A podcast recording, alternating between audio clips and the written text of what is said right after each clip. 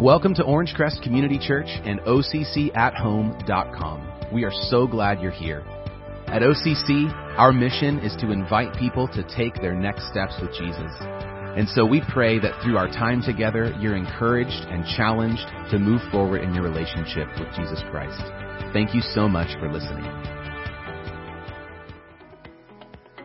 All right. Well, hey everyone. Welcome.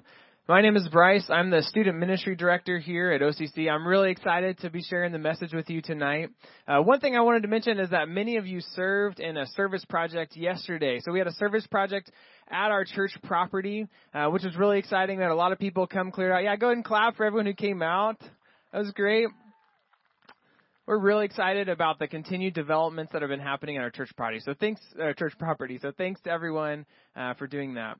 Uh, one thing I want to mention since I'm here, so I am the director of our student ministry, and we have a great group of students. So if you are a student in between the ages of 7th grade to 12th grade, or you're a parent and you have students that are that age, I just want to formally invite you. We would love to have your students come check us out. We meet on Wednesday night, 6:30 to 8:30 in our backyard, and it's just a lot of fun. During the teenage years, especially, there's just a lot of need for a good group of students who are seeking to really put God first and grow in their faith. And so we have that. We have great leaders um, who are, you know, well qualified and would love to invest in your students. So we invite you out to that. You can come meet me at the table. I'd love to talk to you more about our student ministry and just formally invite you. Um, so tonight we're continuing on in our message series through the book of Acts. We've been talking about this verse that's right behind me, Acts 1:8, which is kind of a summary of the entire book of Acts. And it says this But you will receive power when the Holy Spirit has come upon you. And you will be my witnesses in Jerusalem and in all Judea and Samaria and to the ends of the earth. And the book of Acts kind of tells the story of how this verse and this command that Jesus gives, this happens over the course of the book of Acts.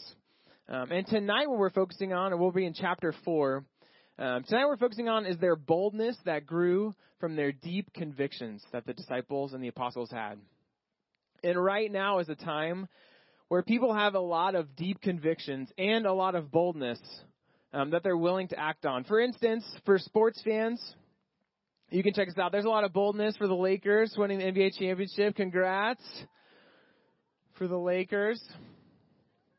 And right now, of course, there's the Dodgers that are going on. So, game seven, you're probably watching from home if you're a Dodgers fan. Those of you who are here, very glad you're here, right? But there's a lot of reasons to be bold about that. I'm not much of a baseball or basketball fan, but I do love the Dallas Cowboys. I grew up in Texas. They are America's team. And if you're curious about that, you can Google it. and Google will tell you the truth. Okay. But there's the Dallas Cowboys, and especially this guy, my man, Dak Prescott, injured. But he'll get his payday one day. So, Dak Prescott. But if you're not a sports fan, you may have other strong convictions about things like toppings on pizza. Okay, believe it or not, there's some boldness about this. The first one is maybe mushrooms and olives, if you can't tell. Those tend to be divisive. Kids, do you guys like mushrooms, olives on your pizza? All right, there's a few, a few faithful. Or what about this next one? Pineapples. Oh, there's quite the division out there over pineapples. I discovered this, so I love, first of all, pineapples are delicious, and when you put them on pizza, it's a great combo. I didn't realize that this was so divisive, but okay. I can I can deal with this. Okay, this next one, by the way, this next one, there's two images on here, right? And you may be wondering, what is what is Bryce talking about? Okay, this you find out your first year marriage. I've been married for seven years. I have two kids, by the way, Levi and Scotty. My wife Shelby. Um, and you know, the first one is you realize that people squeeze the toothpaste tube from different places. You know, if you love chaos, then you squeeze it from the middle. and if you like order, then you squeeze it from the bottom. Or if you're wondering, what does Bryce have a uh, a dishwasher up there for? It's because if you didn't know, there's a right way to load the dishwasher. Yes, that's right. And if you didn't know that, then maybe your spouse or someone will tell you later on. But our uh, so there's different levels though, and our different levels of boldness about it depends on how deep our convictions are about any of these things. So our boldness comes from convictions. When we're bold about things, especially in the face of difficulty, you know, it comes from our convictions, and our convictions come from what we believe to be true and where we set our hope. That's where our convictions really come from. It's what we believe to be true about a situation or circumstance and where we set our hope on how things are going to get better, how things are going to improve. And the reason why we're talking about this um, and why it's so timely is because most of us, if not all of us, are wrestling with very deep convictions. We're in the middle of a very contentious election season. I mean, every YouTube ad, every social media post, you know, there's just everywhere. You can't even escape it. It's hotly contested at all levels. And people have various and differing opinions and convictions about what's going on and really the hope of how things could get better. We're also in the middle of a pandemic that's affected us all in very many real, tangible ways. In my full-time job, I work at California Baptist University and I plan events which are in-person activities, which have very much been affected by everything that's been going on. Every time new regulations come out, even just best best health um, you know precautions to take, those all very directly affect my work and what I do. And I know you know many of you have been far more affected by everything that's happened over the last few months. Um, and so this drives us, especially when it's hit so close to home, this drives us to have very deep convictions and be willing to be bold about those convictions. And at first, when this was happening, if you think about months ago, we were all in this together. That's like every, you know, business, everywhere you looked, we were all in this together. I remember, you know, seeing neighbors around, and everyone was like, hey, do you need supplies? You know, we've got them. You know, if you need anything, just let me know. I'm, I'm here to help out. I want to help out. But now things just feel a little bit different time has taken this toll and it's kind of just created a strain on all of us. And so it's easy to see how we're very divided. We're divided on our convictions, on our political opinions. We're divided on what the problems are exactly that we're facing, as well as, you know, the solutions that it takes in order to solve them, on what the government should do, on what people should do, and how people should respond.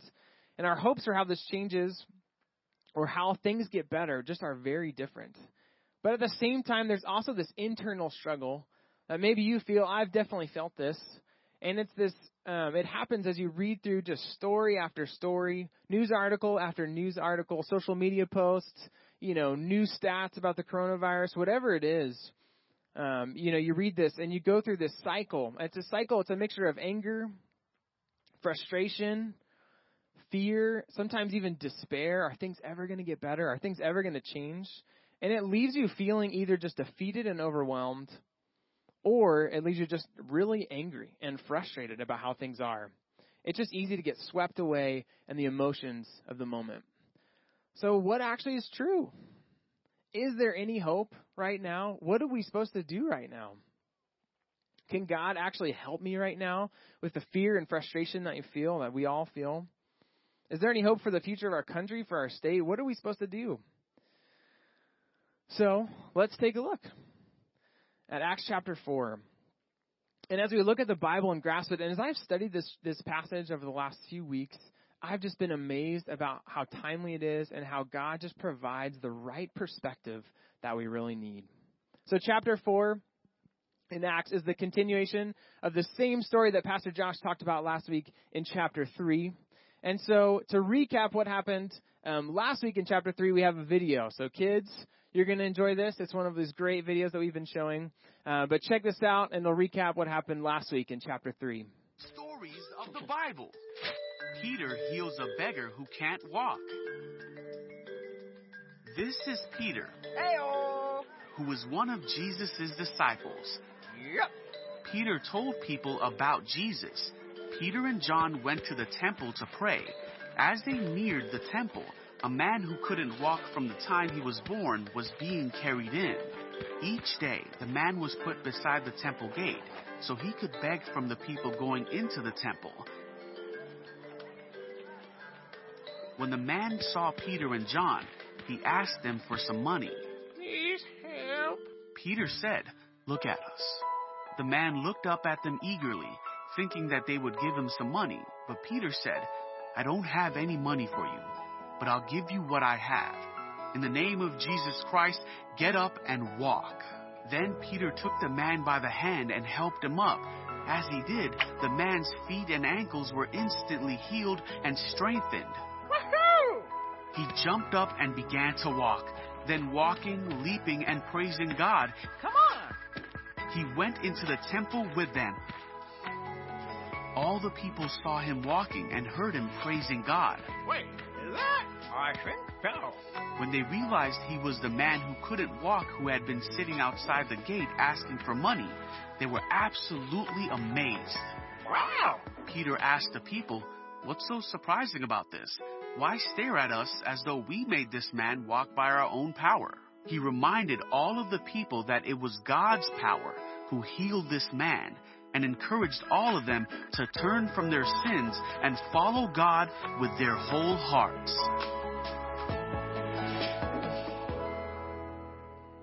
All right, those are great videos. Our kids, my son loves them, and I know many, many do. So that's great. That's a great recap of what happened. And one of the things that that Pastor Josh focused on was the spiritual power that's in Jesus' name, and he encouraged us all to not wait. Don't wait and miss what God is doing right now.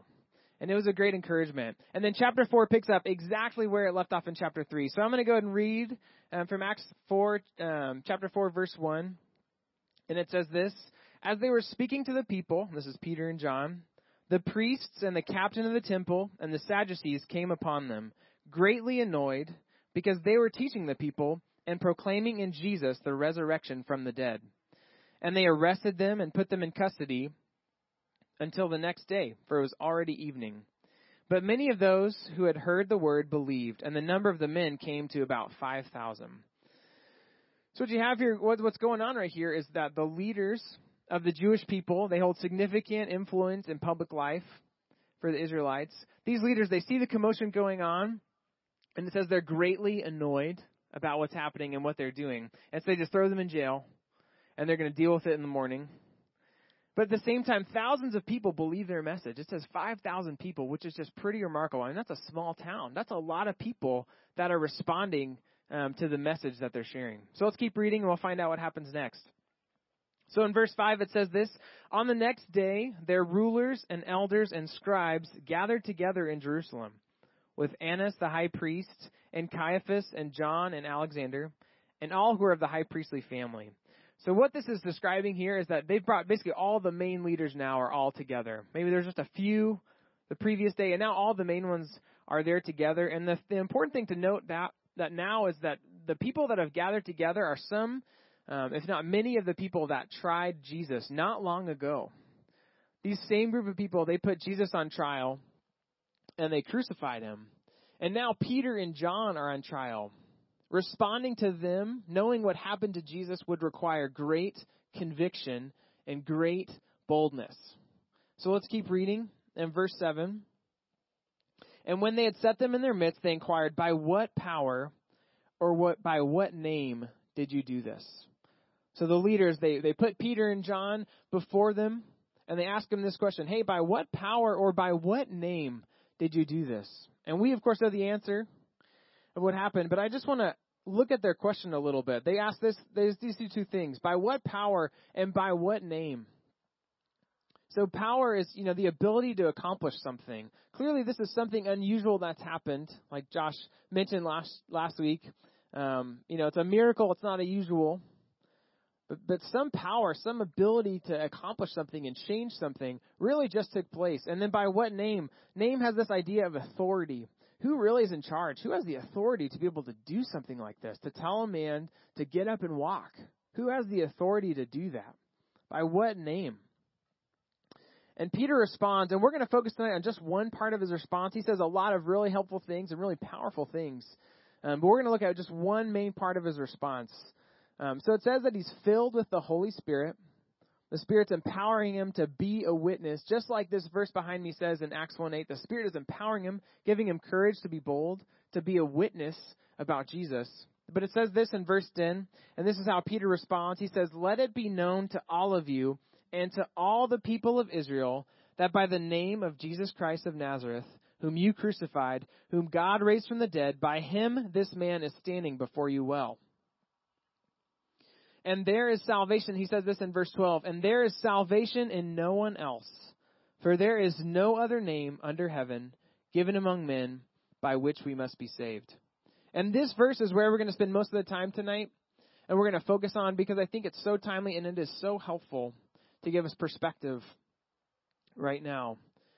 Um, so, and there is salvation in no one else, is what it says. For there is no other name under heaven given among men by which we must be saved. So, first, if you're here today and you're a guest, we're really excited you're here. Um, and this verse is actually really helpful because it sums up um, kind of a real core message and the core message of the whole Bible, of what Christianity really is all about. Many people would say that Christianity is just one religion among many, um, that they're all, you know, different flavors or so of the same thing, that all the same, they all lead to God at some point. Um, and maybe you're there, and maybe you're, you're, you're wondering or you're searching. You're here because you have this question because you know that things are not as they should be when you look at the world and everything that's happened, especially the last few months, but even before them. You realize that things are just not as they should be. But at the same time, you may be burdened by guilt yourself of all the things that you've done, the things that you've said, the people you've hurt. Maybe you feel this weight of burden on you, this weight of guilt. The Bible calls this sin. And at its core, it's just failing to live up to the holy and right standard that God has set for all of us as the people that He has actually made. And so you're searching something to help ease that guilt. You're looking for some truth to hope in. And if you're like me, then the natural instinct is to think, you know, what are all the things that I need to do? Like, tell me all the good things I need to do. That'll help get the guilt off me that I feel. It'll ease the burden of guilt that I feel. And trust me though, you cannot do enough. You just can't, we just cannot possibly do enough good. The debt of sin is just too great for us to bear. So what we need is not more rules to follow and obey. We need a champion. We need a champion. We need someone who can rescue us from the mess and the guilt, the mess that we've made. So God sent us a champion to fight the battle for our greatest need, to overcome sin and death, to save us from our greatest need, God sent us a champion in Jesus. He saw our need, and out of God's great love for us, He sent Jesus to take the guilt and the sin and the punishment that we really deserved. He took that for us. And so now we have the victory over sin and death. In 1 Corinthians 15, it says this Death is swallowed up in victory.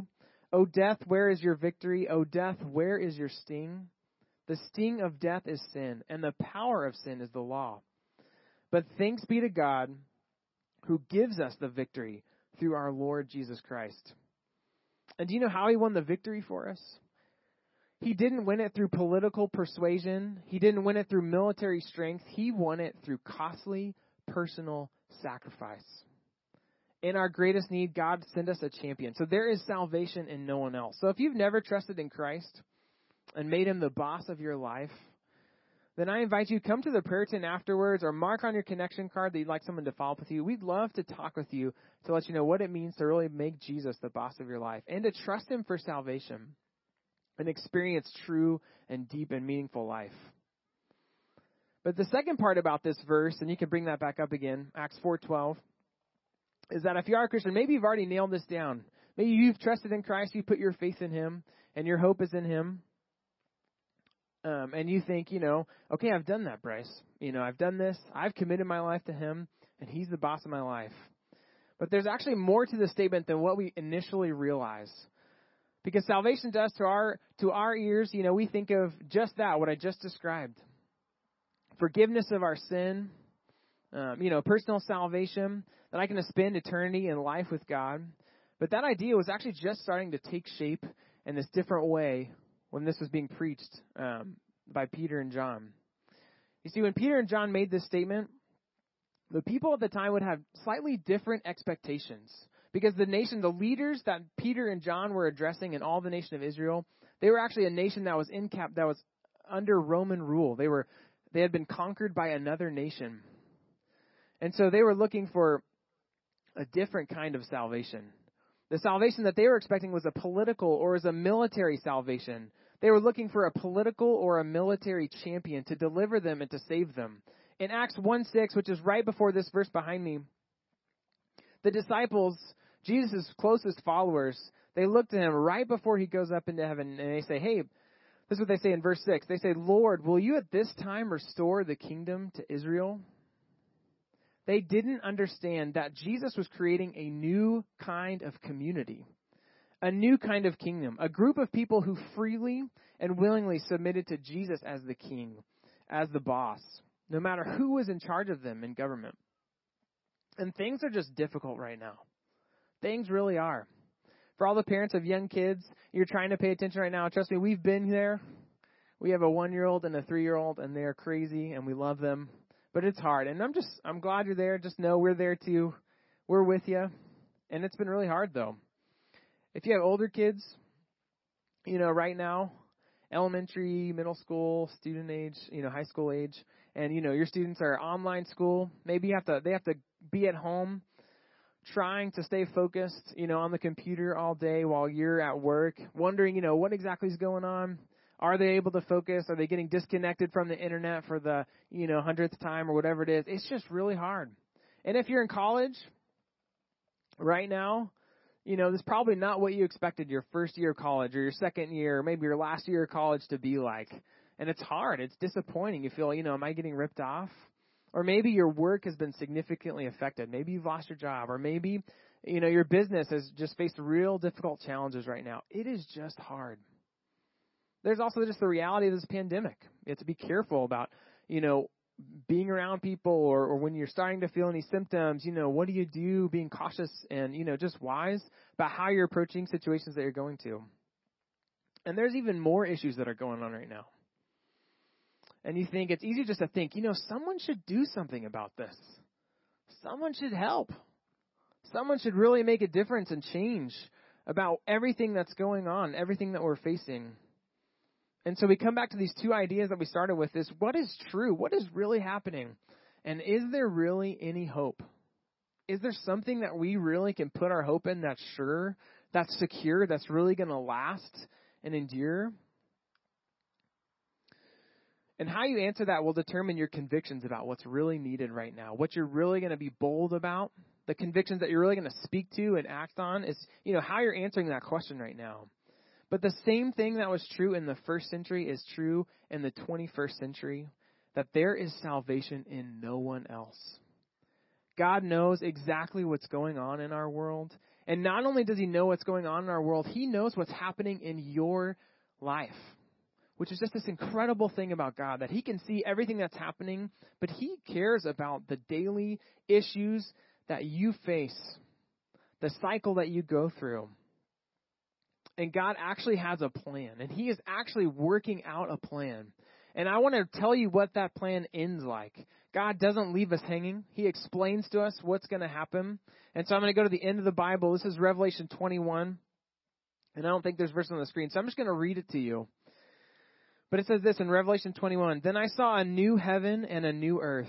For the first heaven and the first earth had passed away, and the sea was no more. And I saw the holy city New Jerusalem, coming down out of heaven from God, prepared as a bride adorned for her husband. And I heard a loud voice from the throne saying, Behold, the dwelling place of God is with man. He will dwell with them, and they will be his people. And God himself will be with them as their God. He will wipe away every tear from their eyes, and death shall be no more. Neither shall there be mourning, nor crying, nor pain any more, for the former things have passed away. And he who is seated on the throne said, Behold, I am making all things new. Also, he said, Write this down, for these words are trustworthy and true. God is working to renew the earth through the spread of a new kind of kingdom. The salvation that Jesus brings is that he brings this future vision of what God is going to do, and it breaks through into the present. So we find ourselves in this tension point in time where we know what it's going to be like, and we get to experience that to some degree, and it breaks through through the church, through his kingdom. But it doesn't spread through political power or military strength. It spreads through bold witnesses who proclaim with conviction and clear hope that there is salvation in no one else. So, yes, things are difficult, and I understand. And things are really hard. But there's a really important question that we have to ask ourselves that will really help us have this anchor right now in this time of difficulty. And it's the same question that Peter and John were asked by the leaders, and it's this By what power and by what name are you looking for salvation? By what power and by what name are you looking for salvation? Because when we set our hope in God to fix things, to actually bring about the end that He's promising, to make all things new, it helps us to not wig out. Helps us not to freak out in these moments of real difficulty, to not get swept away by every story, uh, story or social media post or circumstance. It reminds us of what is actually true and that God is fully in control. He is not surprised about anything that has taken place, just as he was in control when Jesus was crucified, when Jesus died, and then he was raised from the dead. God is bringing about renewal. When we remember that, then our conviction grows on the truth and hope that there is salvation in no one else.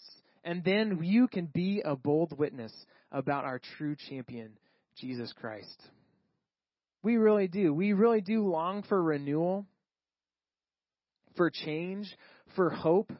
And people all around us are longing for that same thing. We can actually have, when we recognize this, when we put this as our top priority, and this is our really true only hope, then we can actually have differences in political opinion and not have division at the same time. Because we still have our hope set in the same thing, which is that Jesus is the only way to salvation. Peter and John were convinced that this was true, and so their hope was set on it. They were bold witnesses. And so what happened is that the leaders, they saw that. They saw what was taking place, and they told Peter and John, hey, you know, stop. Don't do that anymore. Don't preach anymore in the name of Jesus. And then Peter and John, they responded to them in verse 19. They said this But Peter and John answered them, Whether it is right in the sight of God to listen to you rather than to God, you must judge. For we cannot but speak of what we have seen and heard. You see, their conviction and their hope was that there is salvation in no one else. And they were willing to be bold about it. And at this point, this is when they decided, you know what, we're not going to follow you. We're not going to follow the authority when you're telling us directly to stop preaching and proclaiming in the name of Jesus. But we really can have hope in that. But what this doesn't mean, and what I'm not saying, and what you maybe think I'm saying, is that it doesn't mean that you don't participate. It doesn't mean that you don't get involved and you don't get engaged. The church especially has a role and responsibility to be salt and light. We as individuals have a responsibility to participate in what's going on. But what it is and what I'm trying to point you towards is that there really is hope. That you can trust God with the outcome of the election, of whatever it is that's happening. You can actually trust Him with the outcome of what's taking place. But there is a lot of wisdom that we need to know what to do and how we should respond. So Pastor Josh actually filmed a video to give some guidance and give some perspective about how we should respond right now. So why don't you take a look? Hey everyone. Right now, you'd pretty much have to be living in a cave to not be aware of the importance of this year's election. Now, honestly, every election matters, and there's a really a long-term impact of elections for all of us, uh, for our kids, for our grandkids. Uh, it's vitally important in our country, which we're a constitutional republic. It's really important that every adult fulfills our civic duty through voting. And Christians were actually called by God to be good citizens of whatever country and under whatever government they find themselves living in and the form of government. And and this really is a privilege that we have here in the United States that we're able to play a role in the process and in the outcome of elections. So it's critical that that you participate intelligently and really prayerfully in this upcoming election. Now, I've often heard and maybe you've read stats regarding the failure of Christians to vote in presidential elections. And so I really want to encourage you to uh, to participate, to be informed and to vote come election day. Now, if you're a Christ follower, it's really clear that God wants us to focus our lives on some things. One of those things, areas of life to focus on, is called the Great Commission. We're to spread the gospel. We're to spread the good news of Jesus with others. Uh, and God really is pleased when we do that. He really cares that we do that. That's one of our core stewardships in life is to spread the message of Jesus. You know, but there's some other responsibilities that we have. Pleasing God uh, really comes as we learn to play our role well in a variety of areas of our life. One is our family life. We have some responsibilities in our family life. Another one is our church life. And so as we serve and as we help move and team with others to help move the kingdom forward, that's a responsibility that we have. Another is our civic responsibilities. We have some responsibilities, some duties, and every one of us can participate. Uh, beyond even voting, there are some issues that we need to be aware of in this upcoming election.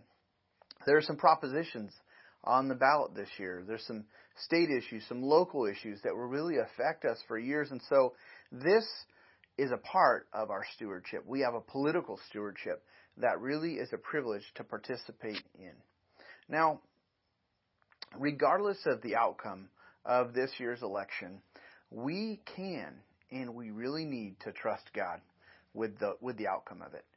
Uh, doesn't mean though that we should just bury our head in the sand. Just because God is trustworthy doesn't mean we should just check ourselves out and not engage in the process. And so, you know, maybe you've thought to yourself, well, when Jesus walked on the earth, uh, he didn't cast a vote in the in the you know for the Roman emperor. You know, he didn't uh, cast a vote. And so, since Jesus didn't cast a vote, then we don't need to cast a vote. But the reality is, we need to keep in mind that Jesus, when he lived, uh, the Roman Empire, it was an entirely different form of government. Uh, but here in the United States, we actually have inherited really the blessings and the freedom uh, built upon our Judeo Christian heritage. And even though uh, our ultimate citizenship is in heaven, that's what the Bible teaches, we're citizens of heaven, we also, for a season, have a citizenship here. And so that privilege is really ours to engage in this process, to be informed about the issues, and to even play a role locally, regionally, and, and on a federal level. Now, when you get into the Bible, Romans 13 is one uh, chapter in Scripture that reminds us that uh, we are to submit ourselves to the governing authorities, and that there is no authority except from God and that the authorities who exist are instituted by God. And so when we vote, we recognize we're playing a part in this process of whom God will establish uh, to lead. Uh, we're involved in voting for not just the president, but a variety of people who play a role in governing in our country. Uh, now, God, as we see, He rules over it all and He works through those people who are in authority.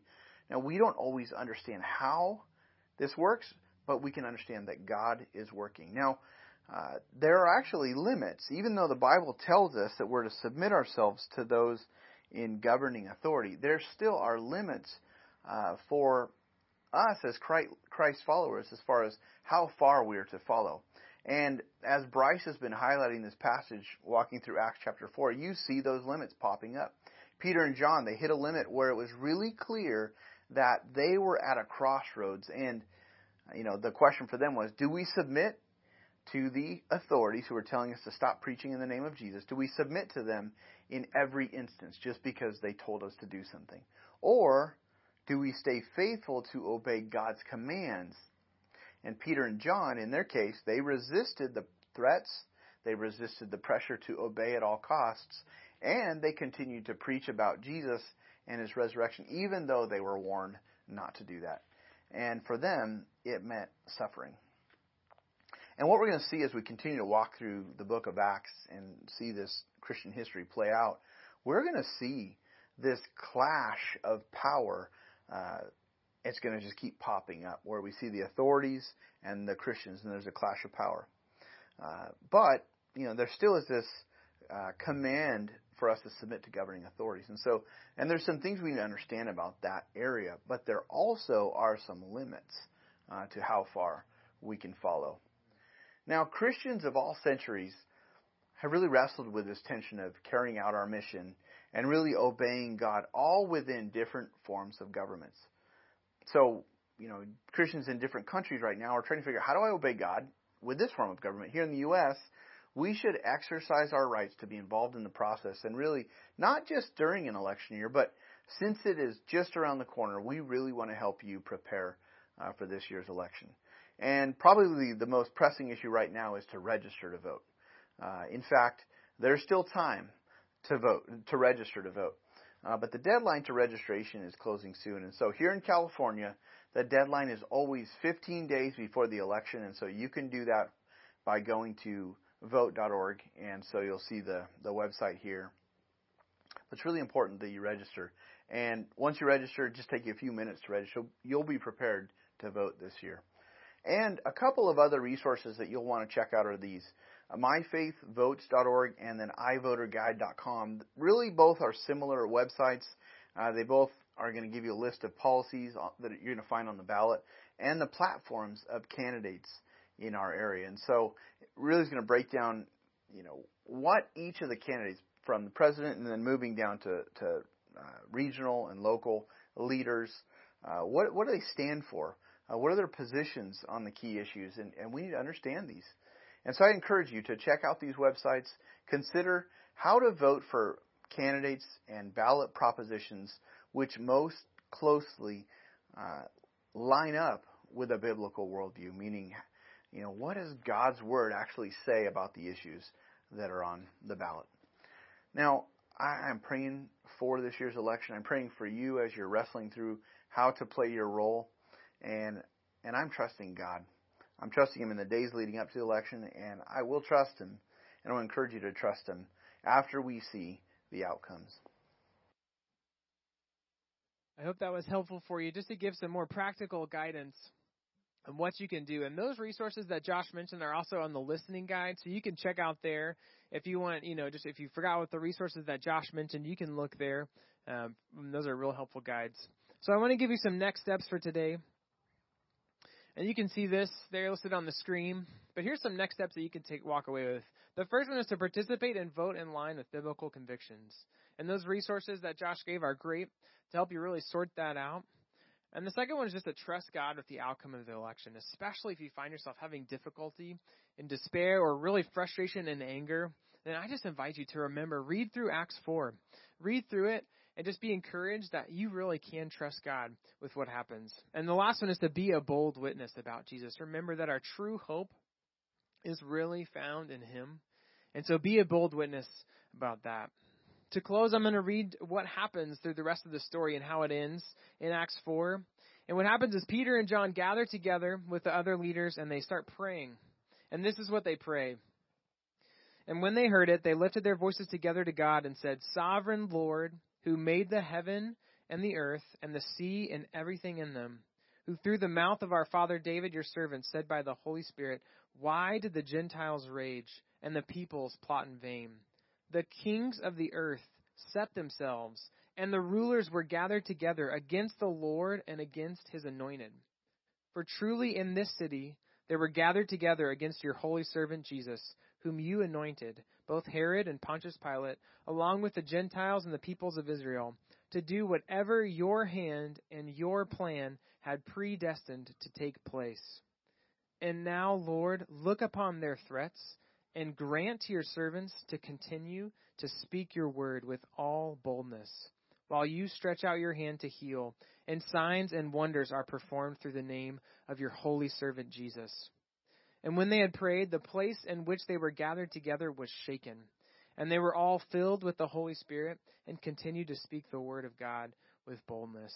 So I invite you to respond to the difficult and trying circumstance that Peter and John did by praying for boldness and committing to be a bold witness about our true champion, Jesus. At the end of Acts, this is what the final two verses say. And this talks about another church leader, Paul, but this is what it says. He lived there two whole years at his own expense and welcomed all who came to him, proclaiming the kingdom of God and teaching about the Lord Jesus Christ with all boldness and without hindrance. The gospel continued to spread.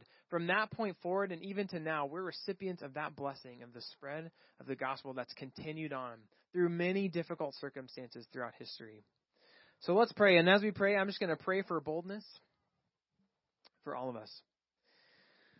God, we're just grateful for you. We are so grateful for your word. That your word gives us comfort and encouragement and help, Lord, especially in times of difficulty. God, I pray for all of us that we would remember that we can have hope and trust in you, that we can trust that you are at work. And Lord, we just uh, pray that you help us to be bold witnesses. When we're confronted, when, when things are difficult, Lord, would you give us boldness? Would the Spirit just strengthen us inside to be bold about witnessing for Jesus, our true Savior and our true champion? It's in Jesus' name we pray. Amen. Thank you again for joining us today. We pray you were encouraged by the message and equipped to take your next step with Jesus. Visit us online at occathome.com to learn more about how to connect with us. And join us again next week for another Orange Crest Community Church podcast. Have a great day.